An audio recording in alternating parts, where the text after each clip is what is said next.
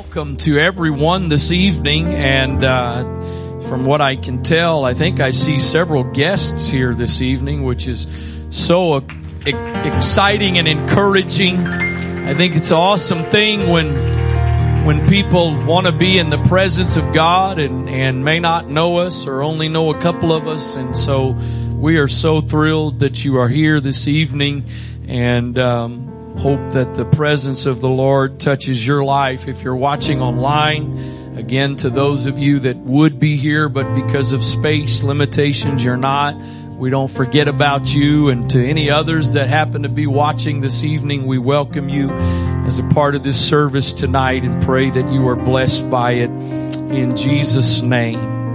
Amen. It's good to have Sister Carrie Burns in service this evening. Amen. Back in Maryland working. So nice to see her.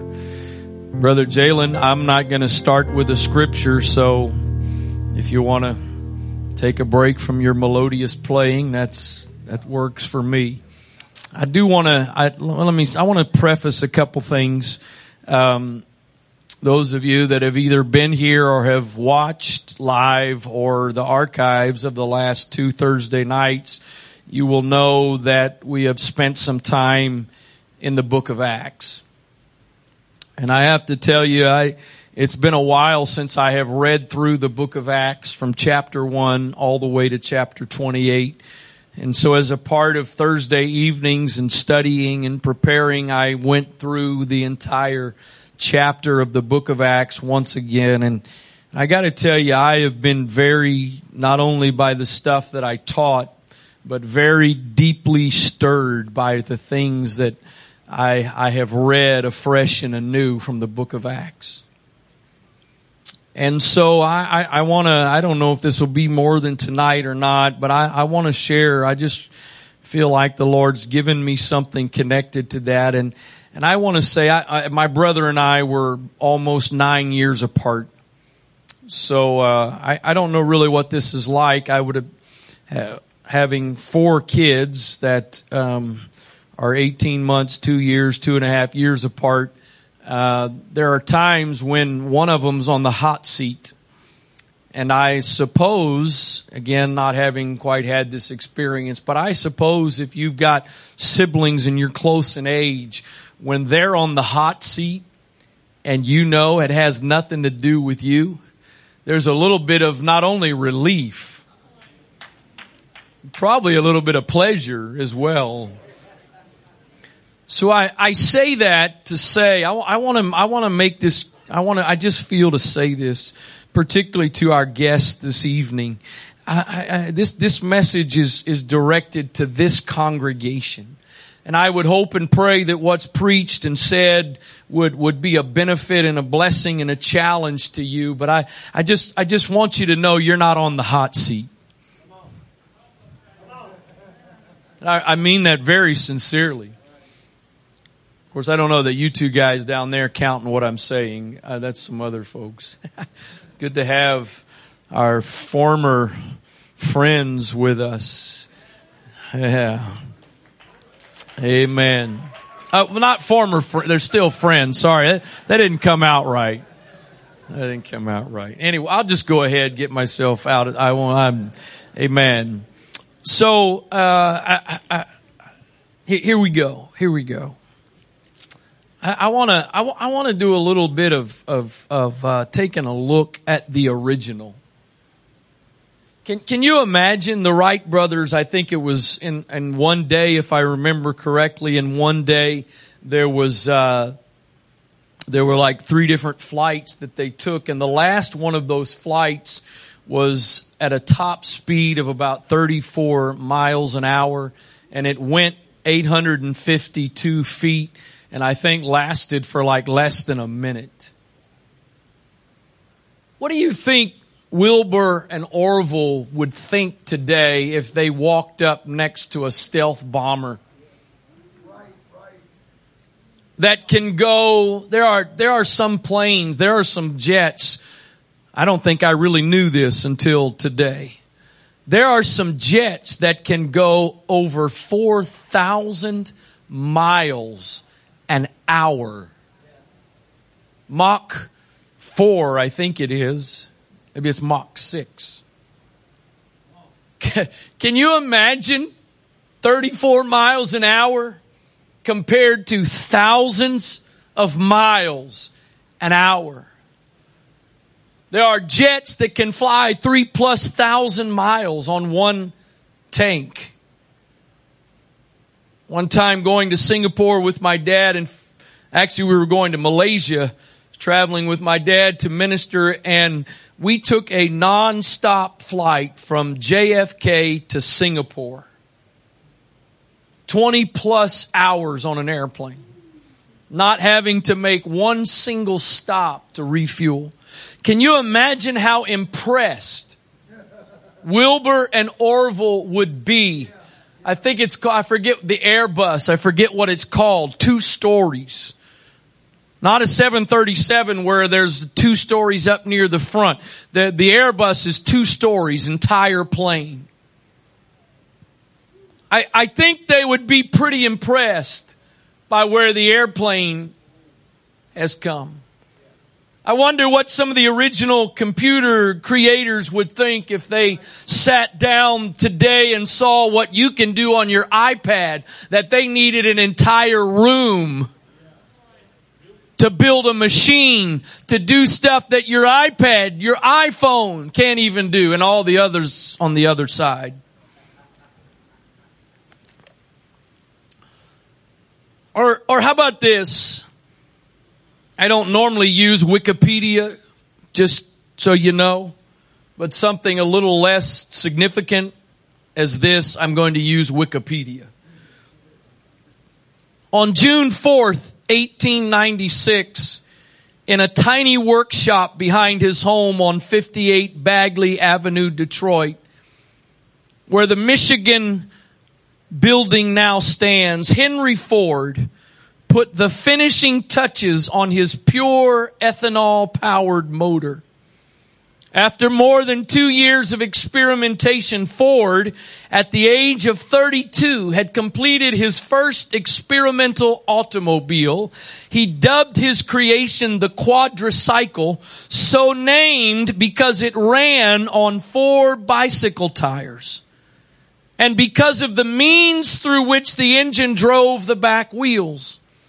The success of the little vehicle led to the founding of the Henry Ford Company and then later the Ford Motor Company in 1903. The 2-cylinder engine could produce 4 horsepower. Remember that, 4 horsepower. The quadricycle was driven by a chain. The transmission had 2 gears and 2 gears only. The first gear was for about 10 miles an hour, and the second was for 20 miles an hour, and it did not have a reverse. There was no steering wheel. It was steered by it was tiller steered, and it had wired wheels and a 3-gallon fuel tank under the seat.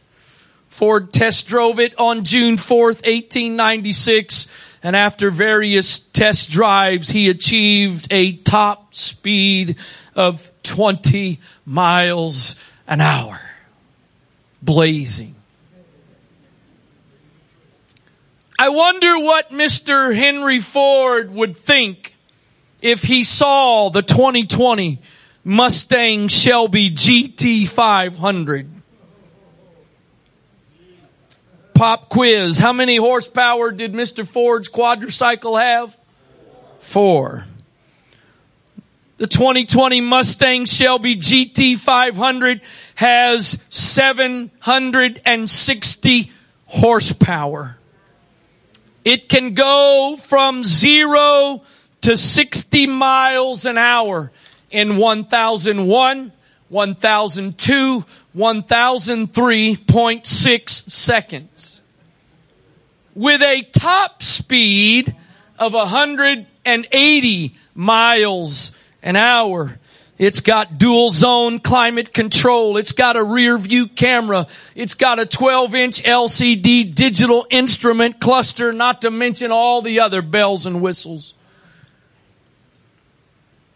What do you think if Mr. Ford could come back to life and see that Mustang compared to that quadricycle?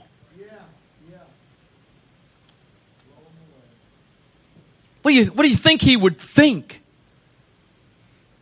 You think he would be impressed?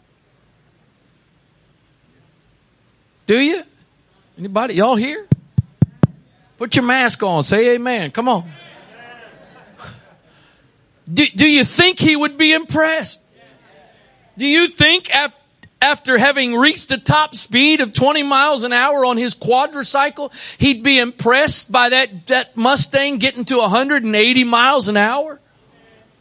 Absolutely, I think he would. I think he'd be quite impressed. He'd probably even take a little credit, even though he really didn't have anything to do with it. But the fact that he was a part of what started what would eventually become that.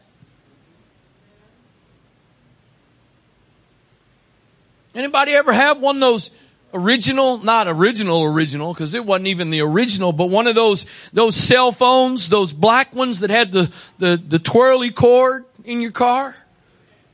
Anybody ever have one of those?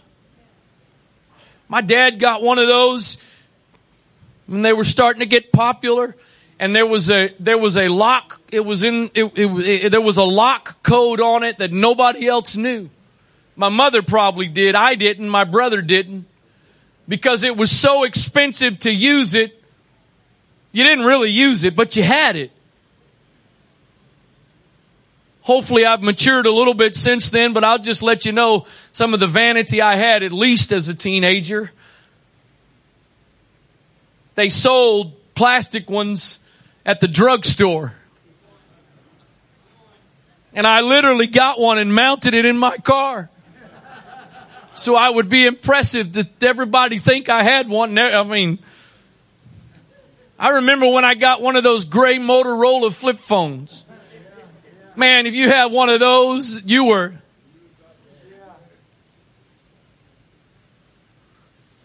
That compared to this? I know. I don't know if any of them are here tonight, but we got a few guys that are hanging on to their flip phones. They're actually probably pretty smart, I will say.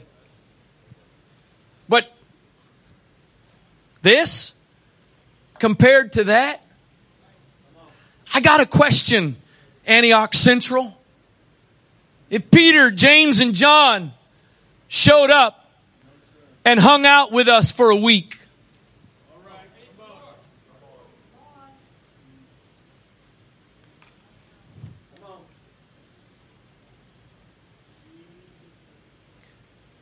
I said if Peter, James, and John showed up and hung out with us for a week. I didn't say just came to church. I mean hung out with us for a week. What if Peter, James, and John came to stay at your house for a week? What if they were your guest for a couple of weeks and they looked at the 2020 model compared to the 0-0 model? Do you think Peter, James, and John would feel the same way as Henry Ford would about that GT Mustang? Do you think Peter, James, and John would be as impressed with us as Wilbur and Orville would be with what has become of airplanes? I'm really sad to say, but I don't think so. Because when I look at the original model and I look what took place at the original model, I'm just going to tell you, I don't know that we really match up. Right. Everything else in life, you expect it to get better. I was thinking earlier as I was going through some things in my mind. Anybody here remember the days when everybody had one of these and there weren't these? I remember there was some, I don't know what it was, there was some preachers, they would always kind of get theirs they'd always have this little loop they'd hold. And you could only go so far, and you had to worry about stepping and getting tripped and all that. And now, we got these. We've got lapel mics, and we got monitors.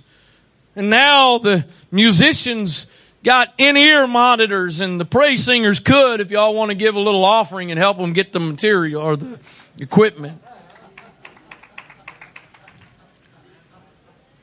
You expect technology to improve.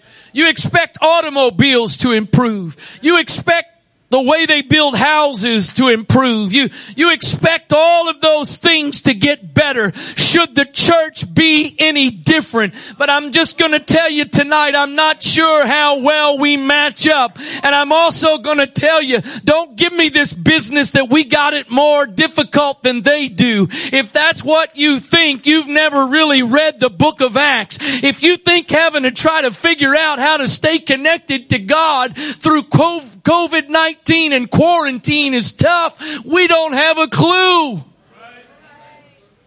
going to say it again. I'm not preaching to everybody else tonight. I'm preaching here. You know, one of the things I find is the difference between us and the book of Acts is in the book of Acts, they gave their time to evangelizing the world. In 2020, we give most of our time to evangelizing the church.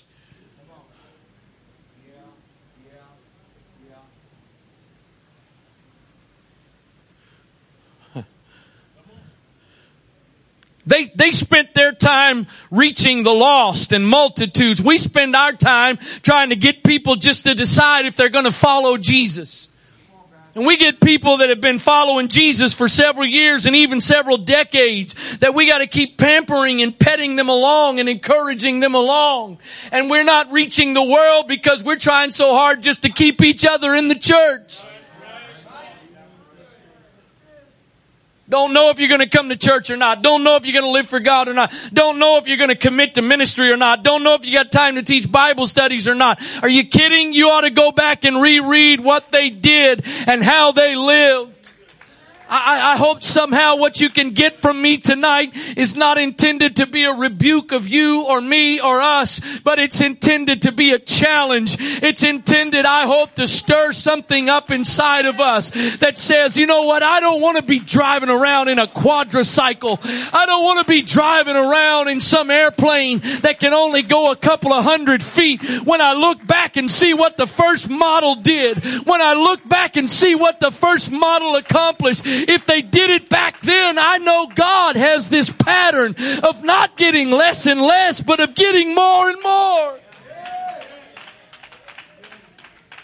Come on, Pastor. Acts 2:42. They continue. This is Acts. These first couple of verses, the birthday of the church still. It's in this book, it's in this chapter where the Holy Ghost is poured out, the day of Pentecost. 3,000 people have just received the Holy Ghost. Following all that up, it says, they continued steadfastly in the apostles' doctrine and fellowship and in breaking of bread and in prayers. And fear came upon every soul, and many wonders and signs were done by the apostles. And all that believed were together and had all things common, and sold their possessions and goods, and parted them to all men as every man had need. And they continuing daily. Somebody say daily.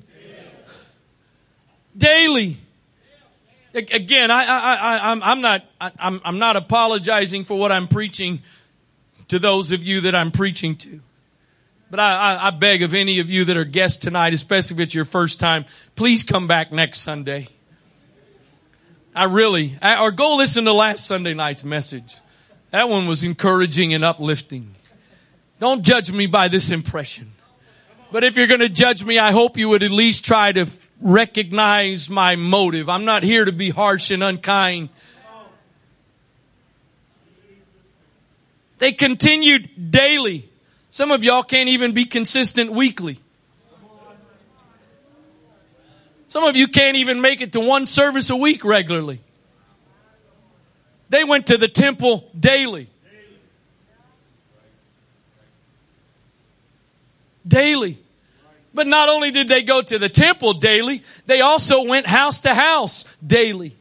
And they ate their meat with gladness and singleness of heart. Daily. Daily. You see, you don't really find any place that I know of in the book of Acts where the apostles focused on challenging the church to take care of the church. You don't find anywhere in the book of Acts where they had to call oikos meetings and encourage leadership, take care of the people, or encourage people to take care of each other. Somehow when they got converted, they got converted. And a natural part of their conversion was, we're not just going to fellowship with him, we're going to fellowship with each other. And we're not just going to do that every couple of weeks or every couple of months, but I need you and you need me and we're in this together. And so they did it daily from house to house. Well, what about the lost? Is there, I don't have them in my iPad. Can you put verse 47 up there, please? But what about the lost? If they were spending all their time at the temple and house to house, what about souls? I don't know. According to this, they spent time in the temple, house to house, daily, and God added to the church daily. So don't tell me the problem is we spend too much time together. In fact, I'm going to tell you the problem is we don't spend enough time together. And so you find, I read them the other Thursday night, there's two other places, I believe it is, in the book of Acts where it references, again, they had all things common. They were taking care of each other. They were looking out for each other. Nobody was having to encourage them to do that.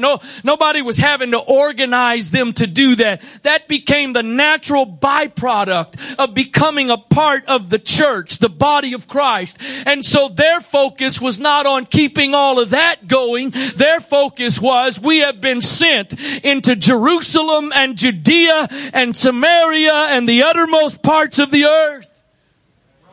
And so we're not going to stop meeting together and taking care of each other, but we're also going to realize our focus is not just trying to help each other endure to the end so that we can be saved. You ought to be amen in me. I'm preaching your kind of message.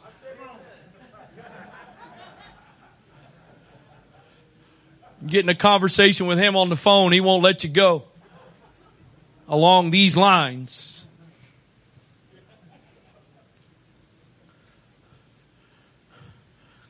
That was their focus. I preached it this morning. I'm not going to re-preach it tonight. But Christianity is not about giving you a better life here and now. Christianity is all about the fact you're going to spend an eternal life somewhere. This life is but a vapor. It's going to pass. It's here today and gone tomorrow. But eternal life is coming, and that's what matters. And so we're not living for this life. This is just everything here. All the blessings here is just a bonus. Ultimately, it's about where I'm going. And about the fact that there are those around me that don't know the answer, don't know the way. And we are so busy. We are so busy trying to convince the saved to stay saved.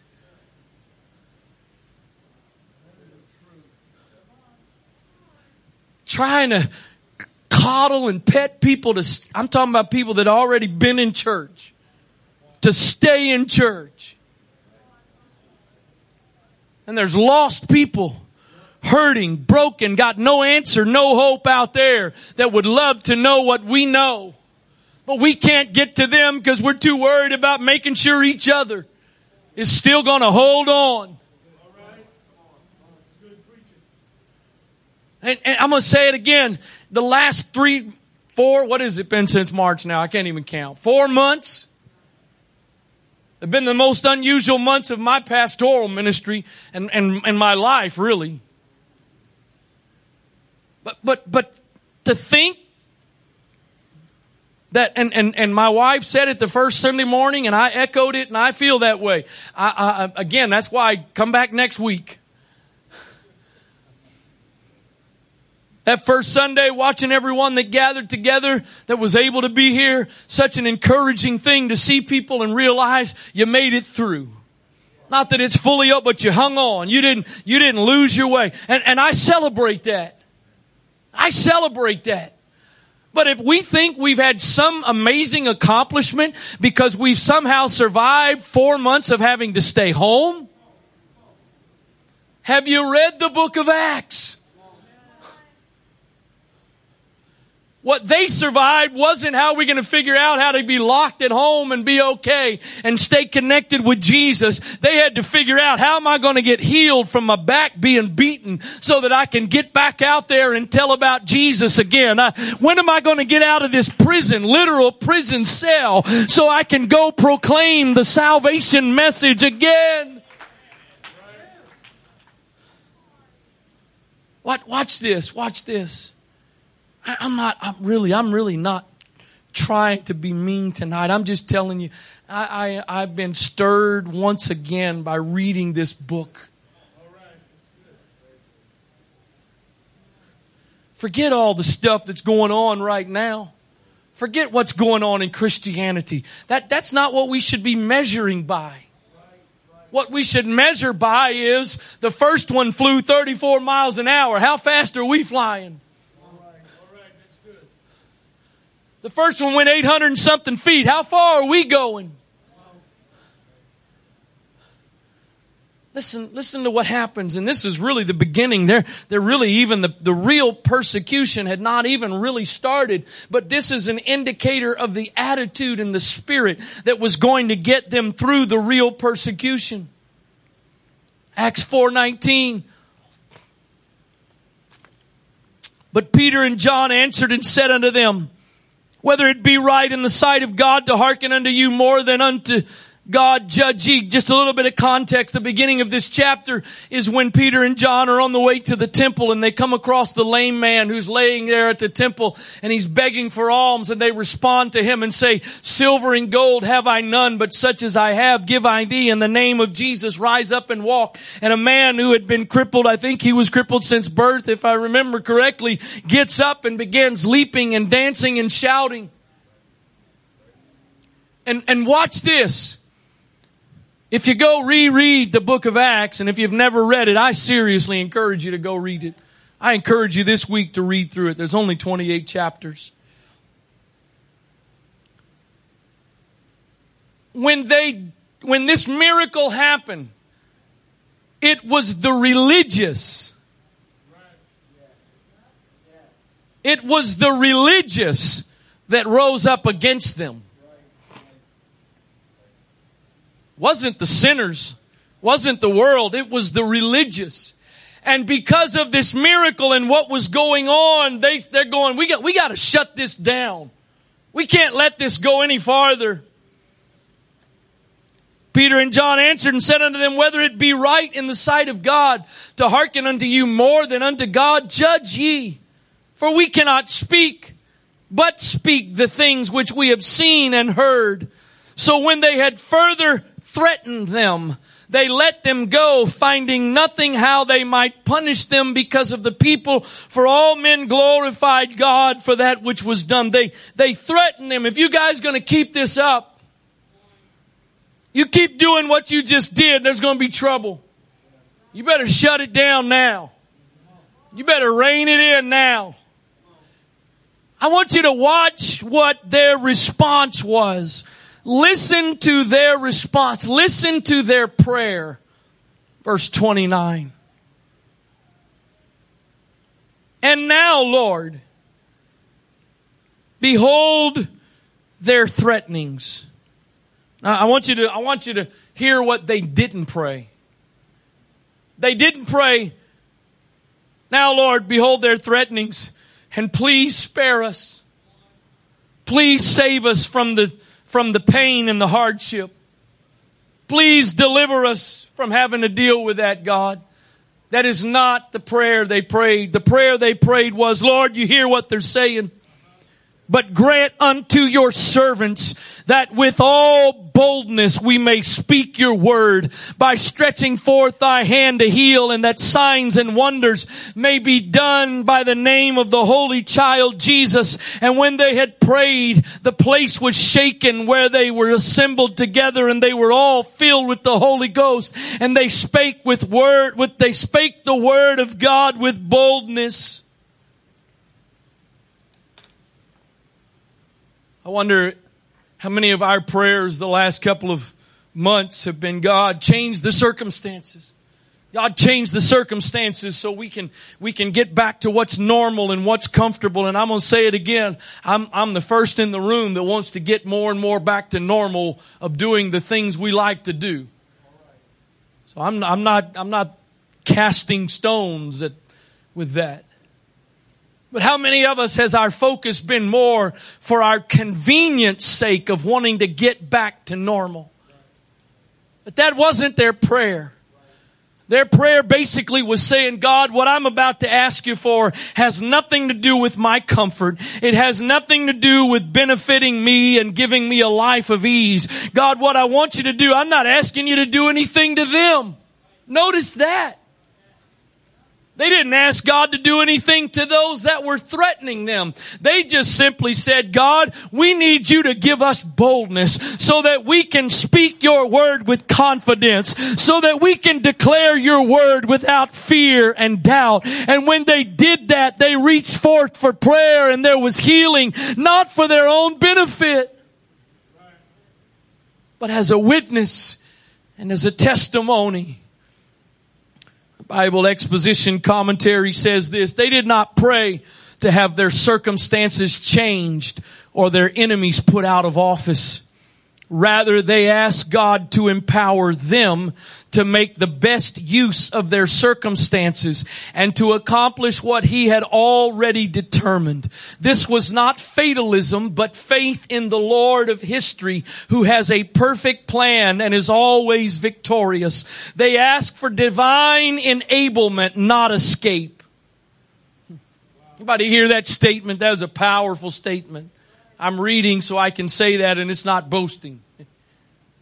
I'll say that again. If you're taking notes, if you got it, put it down.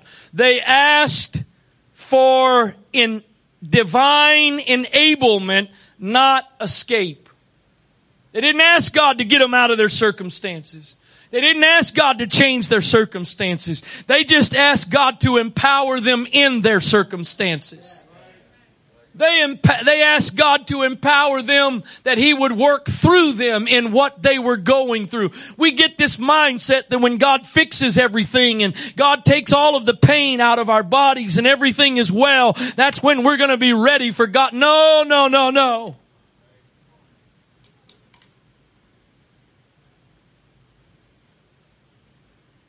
Give us power. And God gave them the power that they needed. Philip Brooks says, do not pray for easy lives. Pray to be stronger men and women. Do not pray for tasks equal to your powers. Pray for powers equal to your tasks.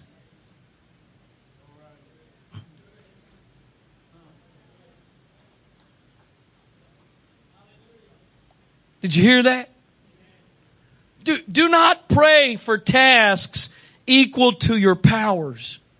Pray for powers equal to your tasks.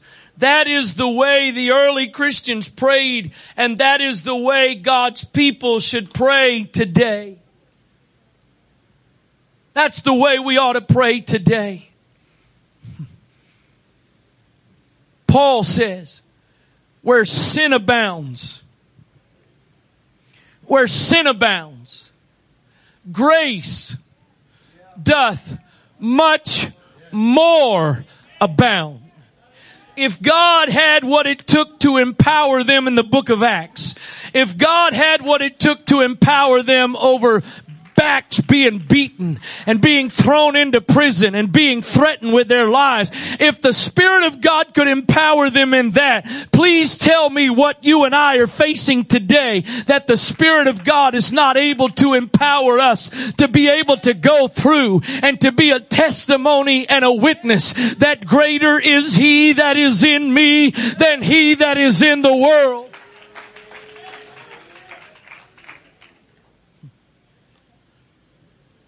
Listen, I'm going to read a little bit of, you can follow along on the screen in this, so hopefully it'll help you to stay with me. But I'm going to read most of the book of Acts, not most of the book of Acts, maybe I should. I'm going to read most of the 20th chapter of Acts, starting in verse number 1. And after the uproar was ceased, Paul called unto him the disciples and embraced them and departed for to go into Macedonia. You kind of find this pattern throughout Acts. Miracles, Holy Ghost, victory, trouble, test, persecution. Miracles, Holy Ghost, victory, deliverance, test, troubles, persecution. From 1 to 28, a cycle. Most of us can't, boy, I know one day I'm getting through all this trouble and everything's going to be, you need to go read the book. Maybe you don't want to go read the book of Acts.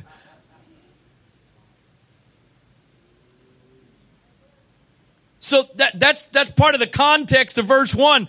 After the uproar was ceased, Paul called him the disciples and embraced them and departed for to go into Macedonia. When he had gone over those parts and had given them much exhortation, he came into Greece and there abode 3 months. And when the Jews laid wait for him as he was about to sail into Syria, he purposed to return through Macedonia and there accompanied him into Asia, Sopater of Berea and of the Thessalonians, Aristarchus and Secundus and Gaius of Derbe and Timotheus of Asia.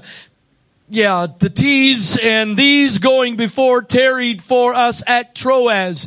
And we sailed away from Philippi after the days of unleavened bread and came unto them to Troas in 5 days, where we abode 7 days. And upon the first day of the week, when the disciples came together to break bread, Paul preached unto them, ready to depart on the morrow, and continue his speech until midnight. If you think I'm long-winded, just listen to this. And there were many lights in the upper chamber where they were gathered together. Also be thankful that you're on a chair that's only a couple of inches off the ground. And there sat in a window a certain young man named Eudicus, being fallen into a deep sleep. You know what? I just got a revelation. I need to be encouraged.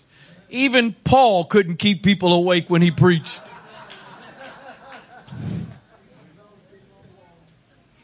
Fell into a deep sleep. And as Paul was long preaching, we say that's long-winded. As Paul was long preaching, he sunk down with sleep. That means he was slouching. And fell down from the third loft and was taken up dead. That's a unique phrase, isn't it? Taken up dead. Can you imagine if that happened today? What would do? Watch what they did.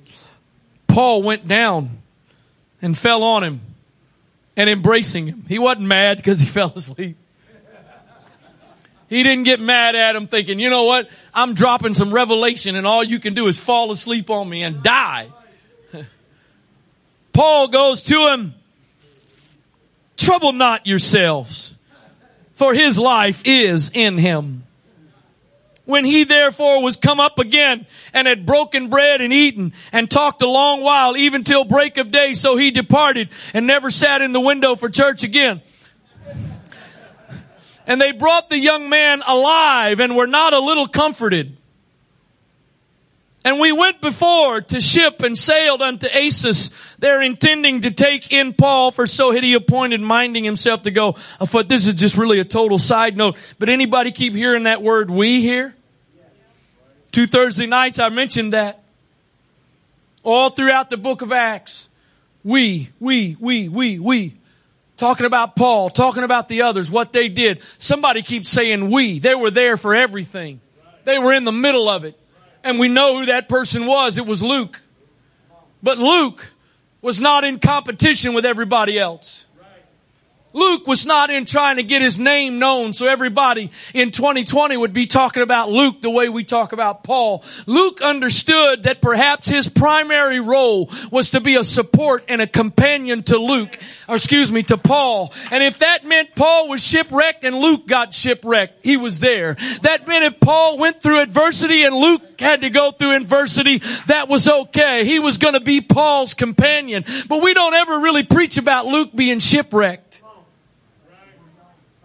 It's all about Paul. Read it. Luke says, we. Man, what would happen if that got a hold of all of us?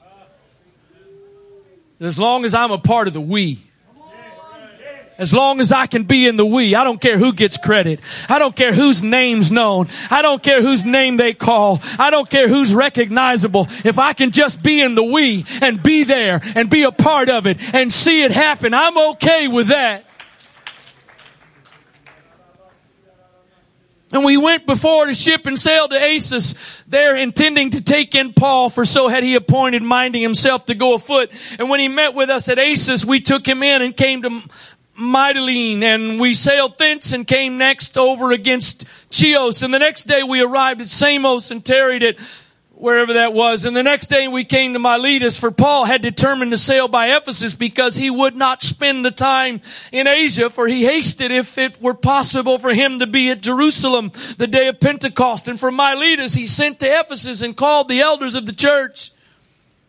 And when they were come to him, he said unto them, ye know from the first day that I came into Asia after what manner I have been with you at all seasons, serving the Lord with humility of mind and with many tears and temptations which befell me by the living and weight of the Jews. And by the way, these places that are mentioned of Paul, Paul was not on a Mediterranean cruise. He was not on a voyage seeing all the sights. It was all about ministry. It was all in the context, I got to go here because I got to tell them about Jesus, and I got to go there because I need to tell them about the gospel, and I can't stay here too long because I now got to go there. You'd be surprised some of the places God would take you if you'd stop worried about trying to get where you want to go.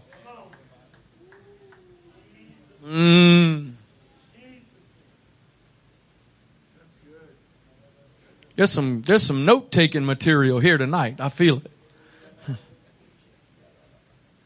You would be surprised where God would take you if you'd be more concerned about going where God wants you to go than trying to see the sights you want to see. And I mean that naturally speaking. I'm not talking in just spiritual parables there. You'd be surprised some of the doors that God would open. I had a unique experience Tuesday evening. My cousin who visited here a couple of Sunday mornings ago, we hadn't really been in contact for years, and we've now reconnected and we've been communicating, and God's doing some great things in his life. And Tuesday evening he texts me, can you take a call? And I get on this call. And I can't even remember the name. I don't remember the name. I got it. Bernie Carbo. I think that was his name. Hold on.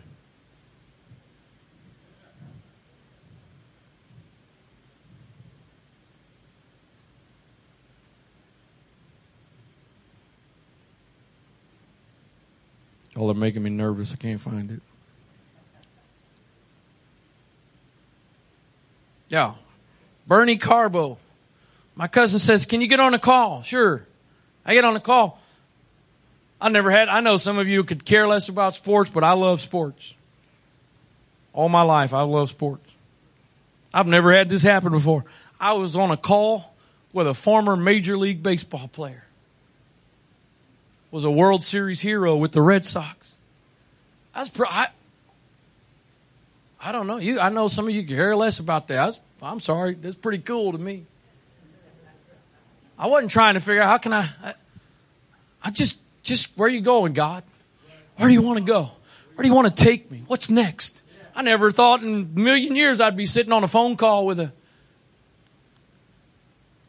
You have no idea where God wants to take some of you. And again, I don't mean that just spiritually. I do mean it spiritually. But you have no idea where God wants to take you, some physical places that you would reap the benefits of. But the goal wouldn't be to get there for your own pleasure. The goal would be, God, where are we going? What are you doing? Where do you want to send me? Who are you trying to reach now, God? Who are you trying to touch now, God?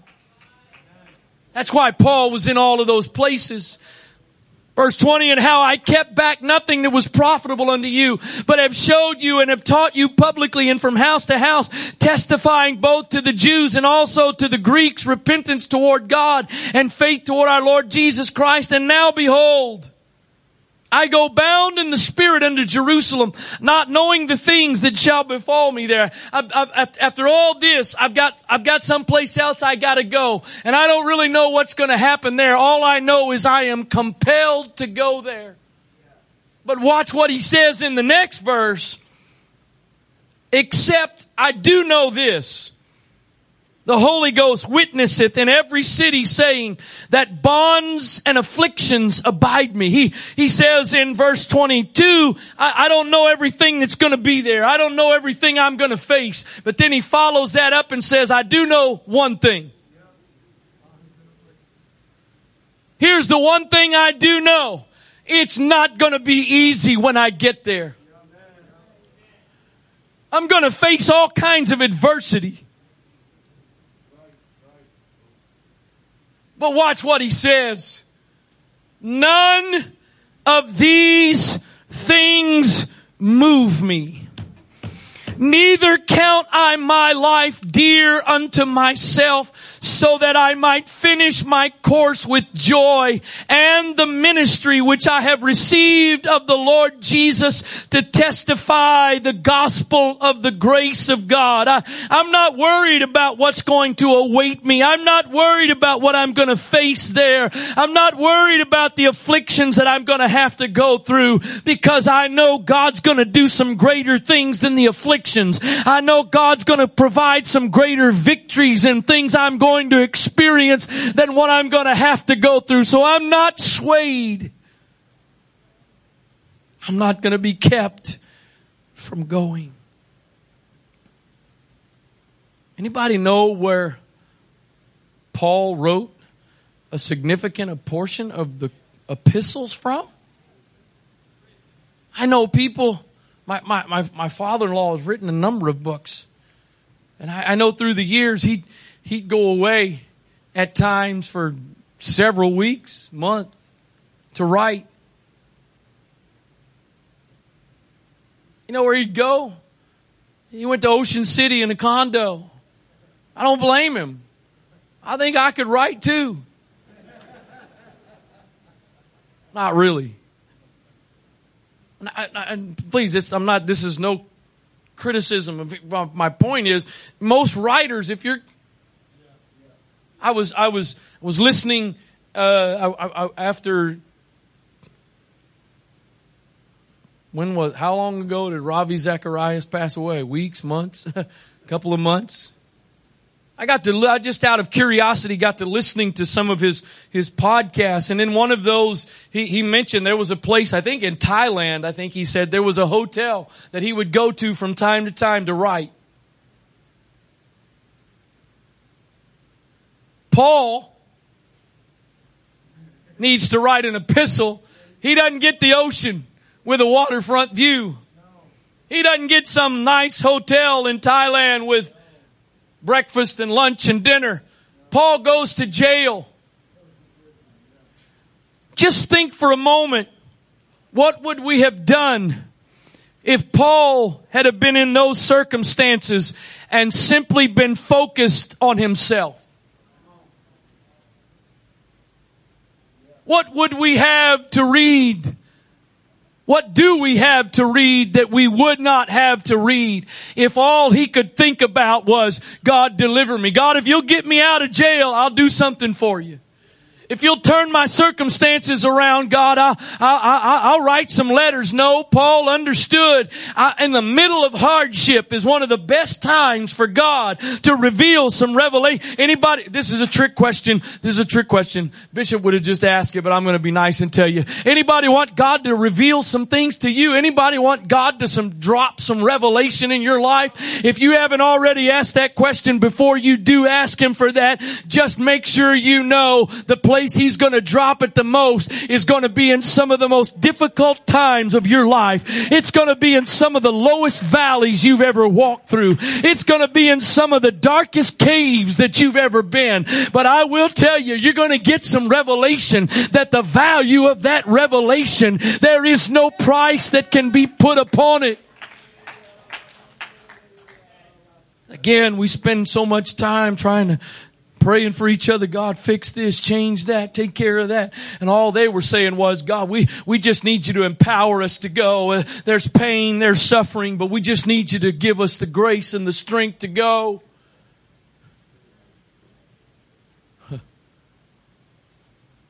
What if tonight God called somebody here? What if God called you, said, I'm going to send you to such and such a city. I want you to go there and reach souls. But what if the rest of that story was you're going to go through pain and difficulty and suffering and challenges and hardship? It'd be a whole lot easier to go if God said, I'm sending you, and here's what, when you get there, there's going to be 3,000 people waiting for you the day you arrive. And I mean, they're just going to welcome you in, and you're going to start a church with 3,000 people. Anybody will go do that.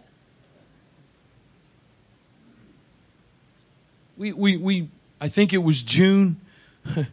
Missionaries that were traveling in the United Pentecostal Church raising funds, shut down, 3 months, shut down. Many of them stuck in places that they had no real connections with the people there. And we had a missionary come through. Was it June? Early June? Young couple. He's early 30s, I think. Like I said, young couple. 2 children. One little boy, 4, daughter, 8 or 9. They were in Indianapolis when COVID hit. They're from the West Coast. Spent 3 months sitting, waiting. We were one of their first stops, starting back up. In fact, may have been the first. You know, it was amazing. For the bar, there was not one single element of resentment that you heard from them. Not one bit. In fact, all there was, you know what? God's in control. We don't understand it, but God's in control, but we got someplace to go. They've already, it's a country that is a predominantly Muslim country. They've already been there for a year or two, I think it was. You know how they got there? See, we all want to be apostolic, but we want to be a certain kind of apostolic. You know how they got there? They got there by selling everything they had. Nobody was supporting them. Nobody was paying their budget for them. They sold everything they had because they had a call and a burden. Hey, that sounds a little bit like the first model to me.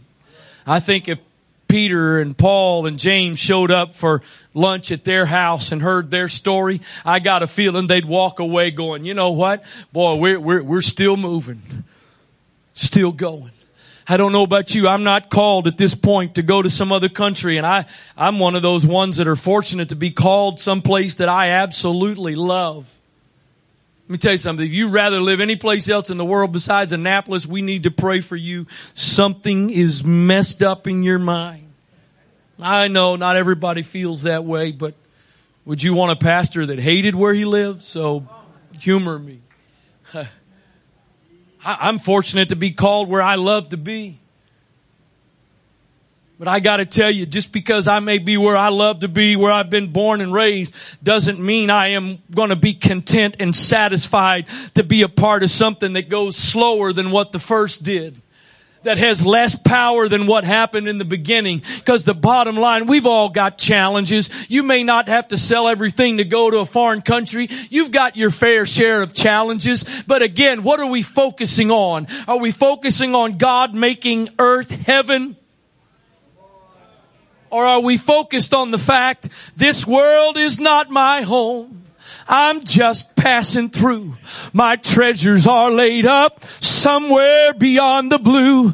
The angels beckon me from heaven's open door, and I can't feel at home in this world anymore. Oh Lord, you know I have no friend like you.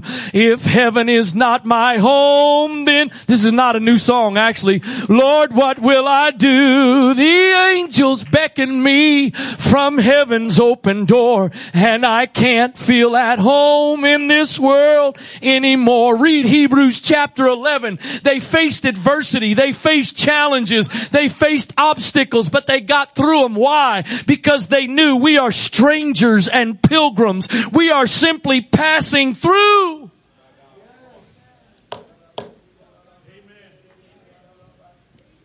In Acts 26, Paul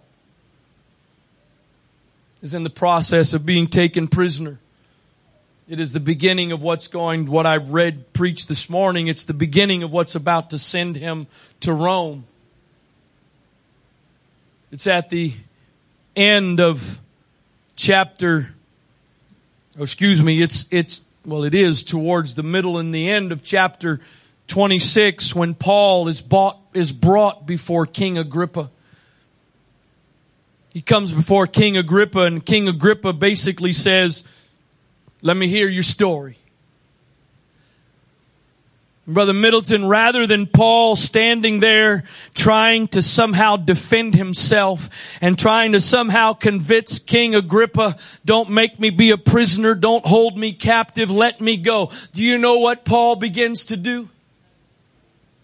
He takes advantage of the opportunity to tell Agrippa about the gospel. In essence, to me, Paul was saying, forget about the fact that I'm trying to appeal to you for my deliverance. I've got a captive. I'm not the captive. You're the captive. I've got a captive audience. So let me tell you. And Paul goes through and tells his testimony and tells about the resurrection, the death, burial, and the resurrection of Jesus Christ. I wonder how many of us in that same moment, all we would be focused on is, well, I got to get out of this somehow. I got to, you got to let me go. You got to set me free. You got to give me you got to proclaim me innocent, Agrippa. That was the last thing on his mind. All he could think about was, I got somebody that I need to tell this testimony to. I got somebody. And you know what Agrippa says at the end of it? Almost. You almost persuaded me. Almost. You almost converted me. And Paul then gets sent as a prisoner to Rome.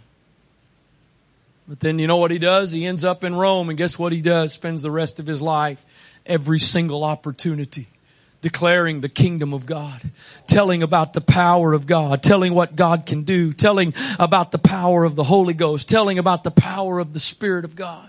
I said it Thursday night as the last apostolic attitude, but really it is an overarching of all of the book of Acts. You find the supernatural demonstrated from Acts 1 all the way to Acts 28.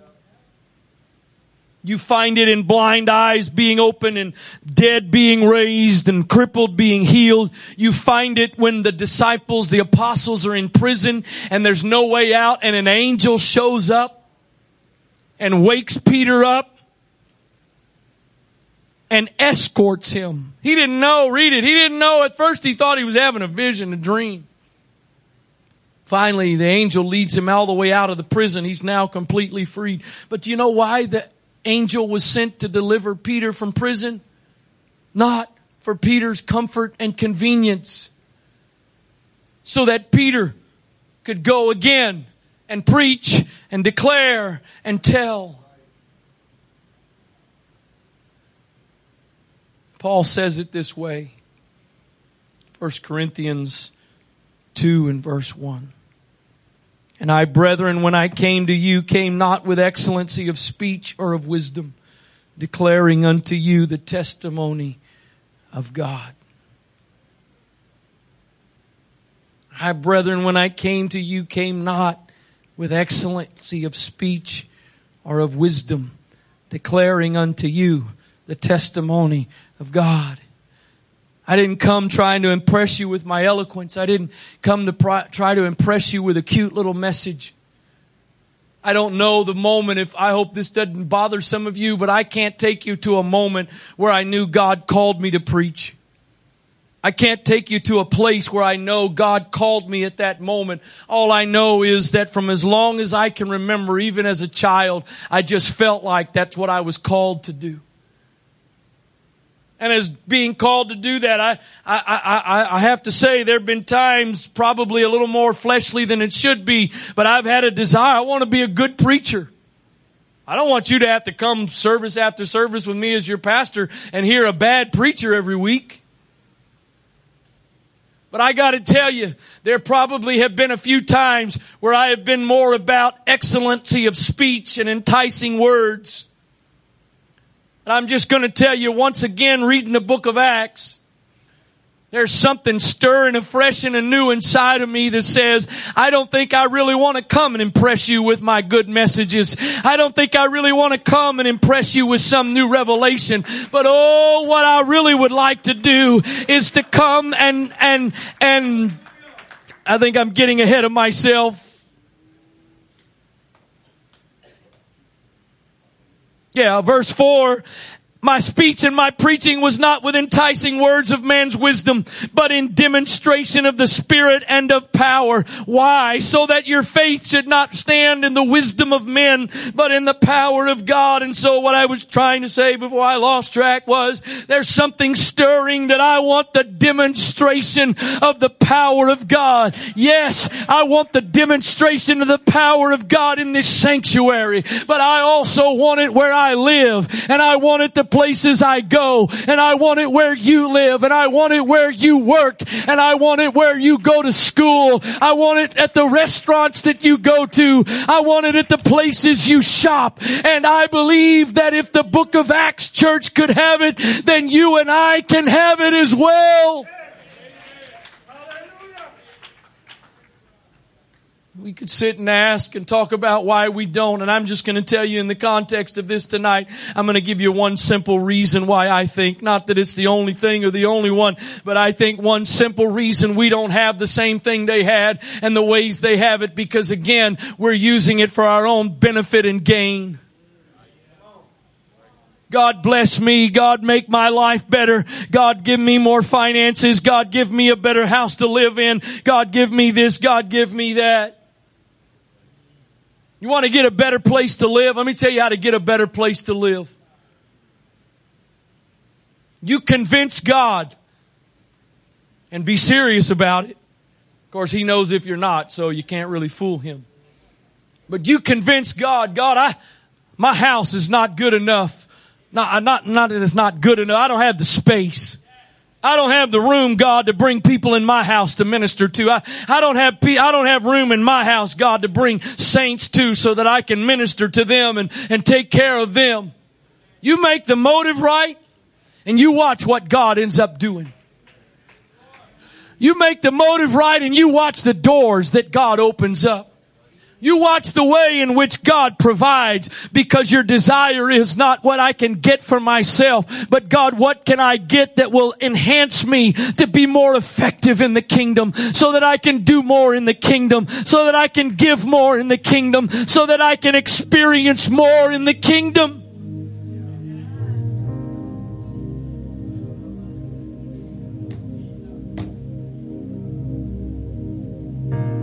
Michael and Tatiana, you've gotten a break for weeks and weeks, so I'm sorry we're making up for lost time. But you know what? I think if Peter, James, and John spent a couple of days with the two of you, I think they'd walk away going, we're moving forward. Some of you know them, some of you don't. They're from Serbia. I worked 2 summers in Ocean City. Second time they decided to stay. Yeah, ultimately I think they can get some economic benefit from that, but that's not why they chose to stay.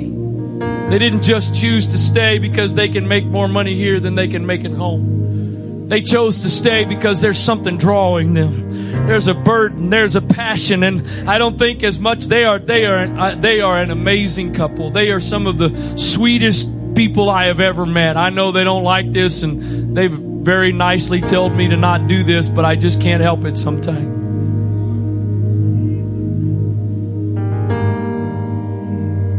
It'd be fine with me if you two were stuck at Antioch until Jesus came. But I'm pretty sure that's probably not going to happen. Because I know you guys, you're not here just seeing how we can build a better life for the two of us. You know there's a need. You know there's a field that is in need of. And I believe God is going to bless. And God is going to provide, not just naturally, but God's going to provide spiritually. God's going to provide with wisdom and anointing and ability and gifts because of the purpose.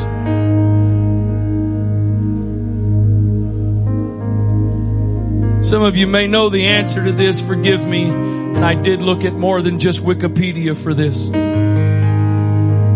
There is a statement that is credited to Admiral Yamamoto that, after I've tried to study it out a little bit, it's not necessarily completely confirmed that he made this statement. It could more so be just Hollywood.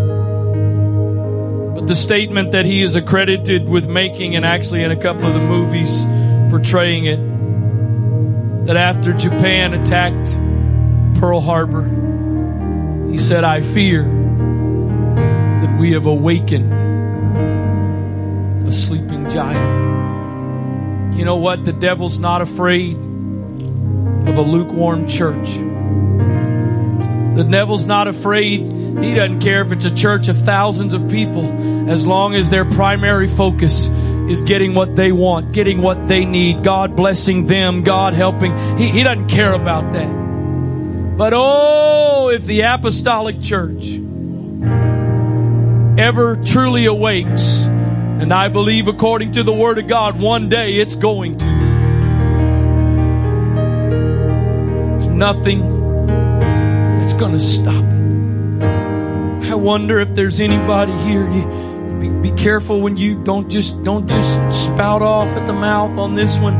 But I wonder if I'm amongst anybody tonight. I wonder if there's anybody that's a part of us that's watching online that would join with me tonight, that you have this desire. You know what? I realize there may be some hardships and pain and difficulties, but I want to be like that Apostolic Church. And I don't want to be a reduced model. I don't want to be a weakened model of the original, but I want to be an improvement upon it. And the bottom line is, we've got some promises in this book that in the last days God is going to do some great things.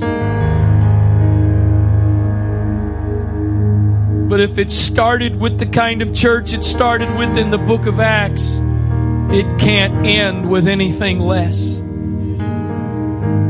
If that's what it took in the beginning, it's not going to take any less in the end.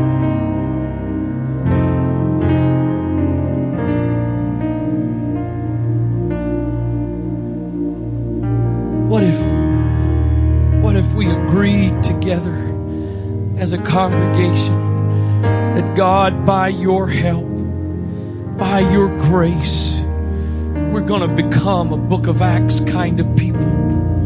God, by your help, by your grace, we're not just going to be a lukewarm Christians. Is that not what he said to the church of Laodicea? I wish you were either hot or cold. I wish that you were either hot or cold, but you're lukewarm.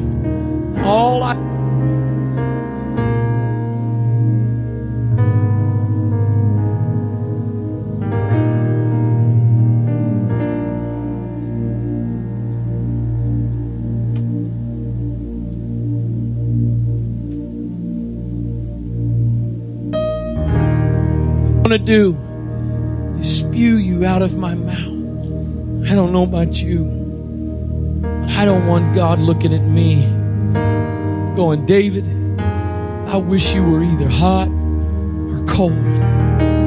I wish you were one or the other. You know what? I don't know. Maybe somebody, brother, you might be able to verify this. It's my understanding. We think in 2020 of hot or cold as hot's good, cold's bad. If you're an athlete and you're hot right now, man, you're doing good. And if you're cold, you're messing up. It's my understanding that's not exactly the context of this. The context of this was that there were different streams. One of those streams was essentially a hot, boiling spring, and the other one was cold. And individually, as a cold spring, there were things it provided. As a hot spring, there were things that it provided. But when they came together, they became lukewarm and no longer provided what each of them were supposed to provide. I don't want to be lukewarm. I don't want to be lukewarm. I don't want to be a Christian that's just got it on cruise control till Jesus comes. I want to see the same kind of God today that they saw in the book of Acts. I want to see the same kind of thing happen today that they saw happen in the book of Acts. I don't want to put anybody on the spot right now, but is there anybody else that feels that way, that you just stand right where you are? And just simply lift your hands to the Lord. I know that we don't know the price that may come. We don't know the path that God may lead us down. But I'm going to tell you one thing. I've preached it many times, and I'm going to say it again tonight. Whatever the challenges, whatever the cost, whatever the difficulties you may face in the path that God leads you down, the rewards of that are always greater than the price. The fulfillment of what God will do through you is always greater than the price. Josh, you're another one that gets a little bit of a break but gets picked on. I will say it again. I know you're in a season right now that there's still questions. But if you stick with it, the reward is always greater than the price. What God does through you is always greater than what you gave up. It may seem hard. It may be challenging, but I'm just going to tell you, don't ever think that it's not going to be worth it. Don't ever think God will let you down, because in the end, He promises, I can do exceeding abundantly above all that you ask or think, according to the power that worketh in you. So again, would you just close your eyes, focus on Him for a moment, and just in your own words, in your own way, God, I want to be like the original.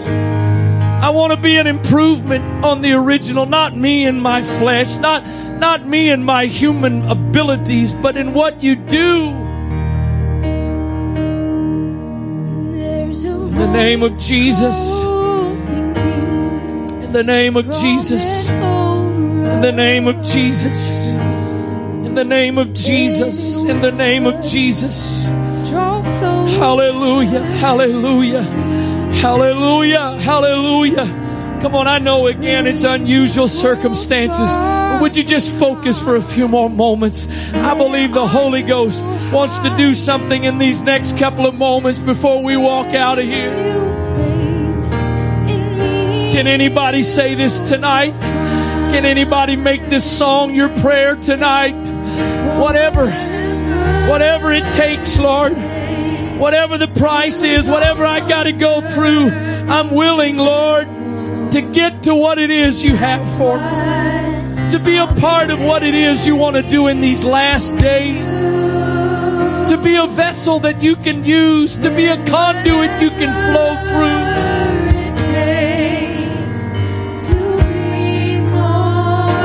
In the name of Jesus. In the name of Jesus. In the name of Jesus. I'm not just going to be in this, God, for what I can get out of it.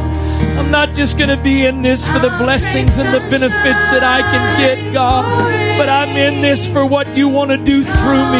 I'm in this for how you want to use me. I'm in this for where you want to take me and the lives that you want to touch through me.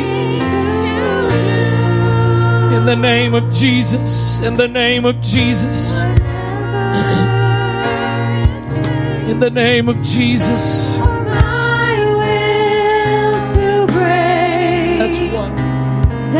That's one. I'll be willing. I want you to hear me for a second. They're going to sing again, but I want you to hear me. Please hear me. I can't explain this. I can't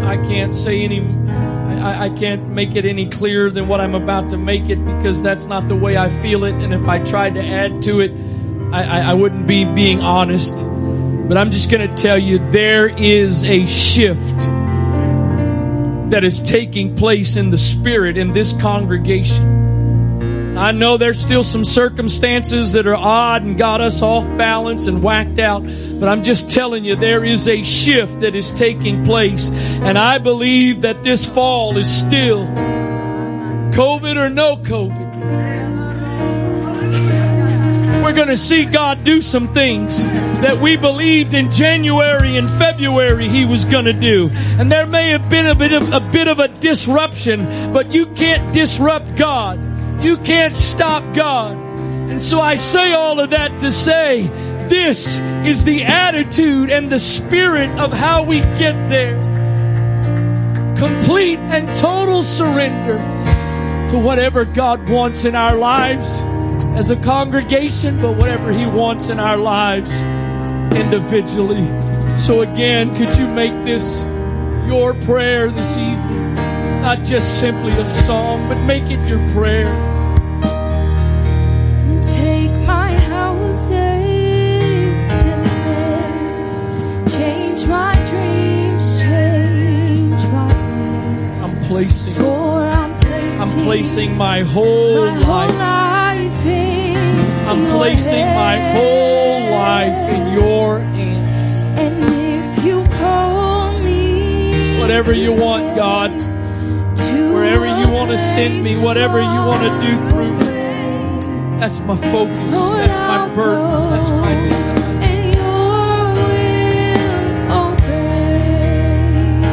In the name of Jesus, for whatever it takes to draw closer.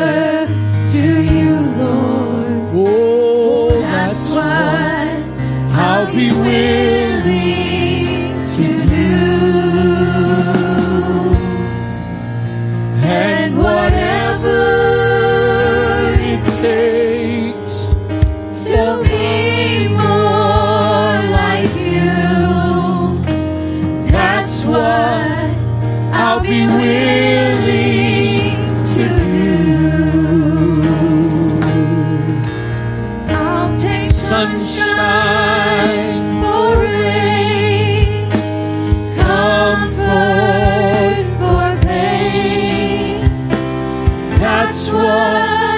I'll be willing to do,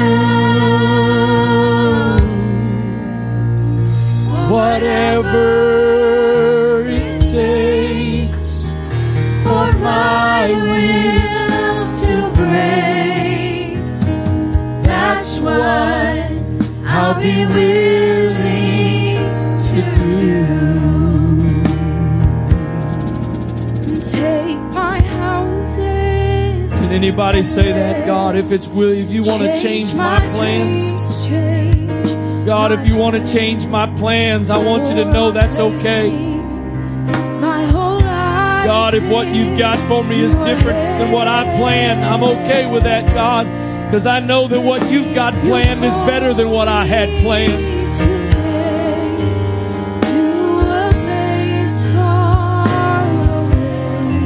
I'm going to go. That place far away might just be across the street to a neighbor's house. That place far away might just be to another cubicle in the office where you work. That place far away might just be a student that sits in the next desk. That's why. Are you willing to go? I'll be willing. Are you willing to go? To do whatever, Lord. And whatever it takes to be more like willing, you. Lord. I'm willing. I'm willing. That's why. I'm willing. I'll be willing to do. Hallelujah. Hallelujah.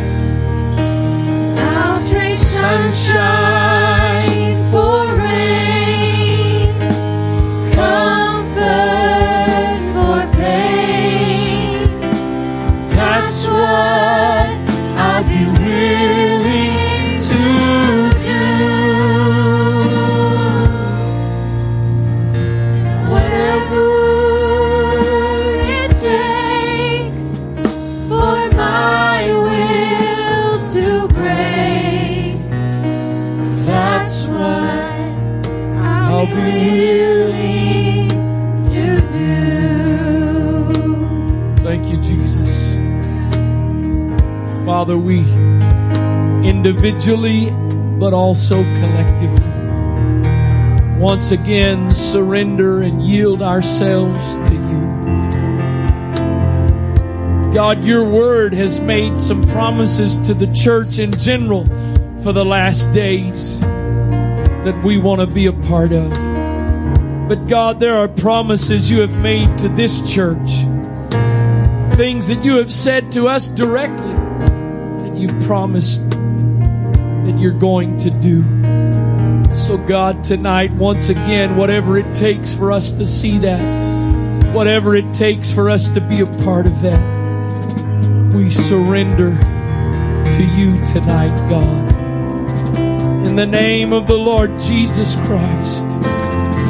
In the name of Jesus Christ. In Jesus' name. In Jesus' name.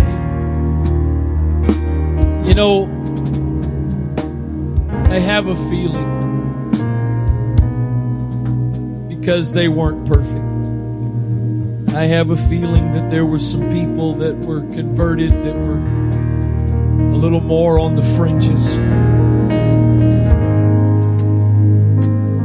But there was a core that was obviously completely sold out. And if God can just get a core of us with that kind of mentality, with that kind of an attitude and spirit, I believe there is absolutely no limit to what God is able to do.